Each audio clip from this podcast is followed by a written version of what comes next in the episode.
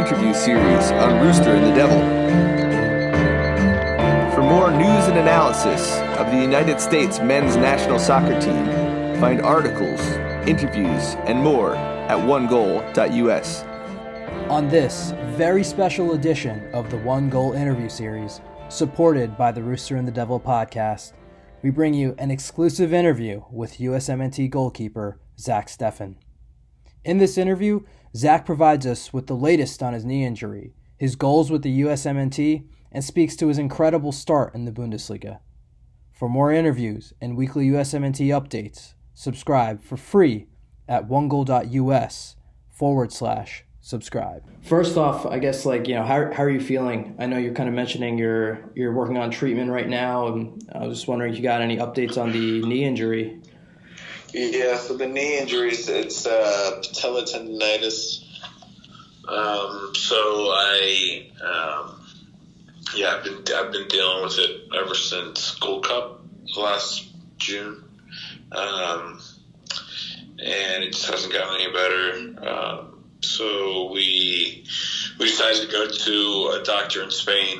Um, we had an injection in the patella, um, so I'm just resting now for the next three or four weeks, and, and then we'll, we'll we'll go from there. It's good to hear that you're getting some special treatment on that, though. That's uh, yeah, yeah. Looks like it'll take sure. some time, but it'll it'll be time well spent. Yeah. Yeah, absolutely. Focusing on on the USMNT a little bit. Um, obviously, it's been a big year for the USMT with uh, Berhalter's second year in charge and the start of World Cup qualifying. Uh, what do you think are some of your goals for this year with the team?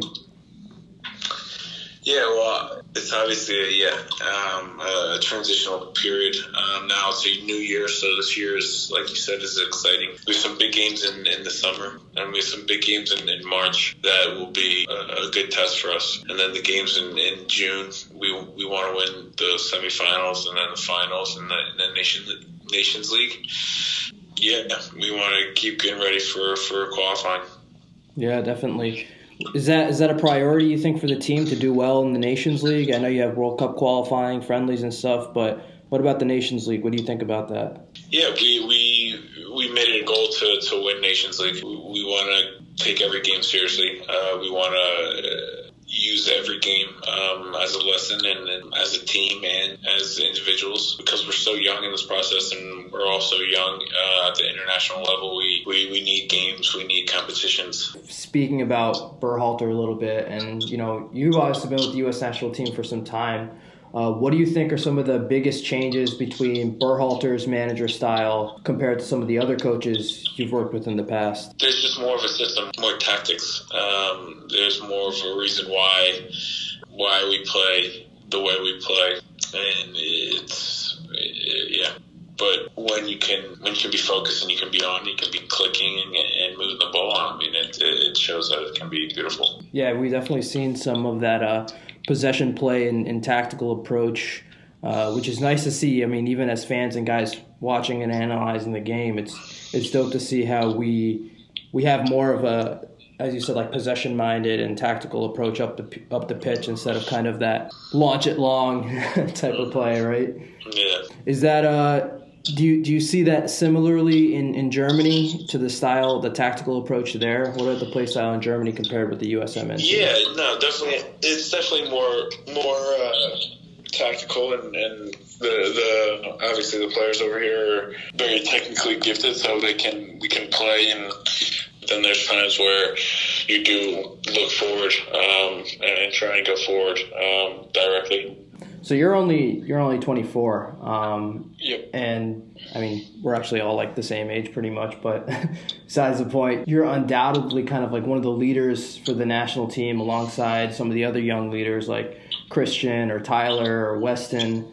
How do you view like the long term potential for the team as we approach the 2022 World Cup? Yeah, that's a good question. Honestly, um, it's tough to kind of look forward forward um, into that. I mean, there there's so much goes on uh, in the in, in like the soccer world. Um, anything can happen. Uh, there's so much, so many changes um, each and every year, so you never know what, what the future holds for us. And, and, and five, ten years. But so we usually just focus on the year, the games we have on, on this year, and, and right now we're focusing on the uh, 2022 World Cup and just trying to get to get into that tournament. Yeah, Zach, this is this is Felix. I, I do have a quick question on this. I mean, you're obviously one of the leaders. How, how is it working with some of the younger guys coming into the camp in terms of helping to integrate them with the USMNT and, and just sort of what kind of role do you take take on in that? Yeah, it's always it's always fun. Um, like you said, those those guys, Christian and and, and, and all those guys are, are, also leaders. It's fun to, to have that kind of. We have a very solid group of guys um, on that team that come in pretty much every camp, and, and to have the the the new the new guys come in and, and kind of welcome them into the to the swing of things is, is always fun and um, challenging at times, but it's it's fun and it's all part of it. So you're kind of following in a long line of great U.S. goalkeepers, right? Thinking of players like Tim Howard, Brad Friedel, Kasey Keller, many of which who wore that captain's armband. Uh, you think we could see a Zach Steffen as a USMNT captain in the future? And then how are you trying to be a young leader for the younger guys as well? I mean, I hope so. That would be an amazing honor and, and privilege. Um, we'll see. But uh, um, what, was, what was your second question? Oh, that was just kind of like how are you trying to be a leader for the young guys? Yeah, I mean, I just yeah, any any advice they need or any questions they have, I'm always there. I'm definitely more of a, a, a guy who leads by example, just by training hard and, and, and doing the right things and, and just being kind of just smiley and, and, nice to and kind to everybody. Yeah, have you have you gotten like any advice from other USMNT greats, like other USMNT goalies or people uh, you know, some of the older experienced players? Yeah, I mean, throughout the, the last year or two or couple of years, I've definitely run into to, uh, a couple different guys, and then they've they've given me and others, yeah, some good advice and, and just advice that you, you just learn throughout your life normally. Kind of going back to the play style of the USMNT, we were talking about Berhalter, and he has this kind of like distinct style that you can see uh, where he's trying to play out the back a little bit more. Um, how does that impact your game as a goalkeeper?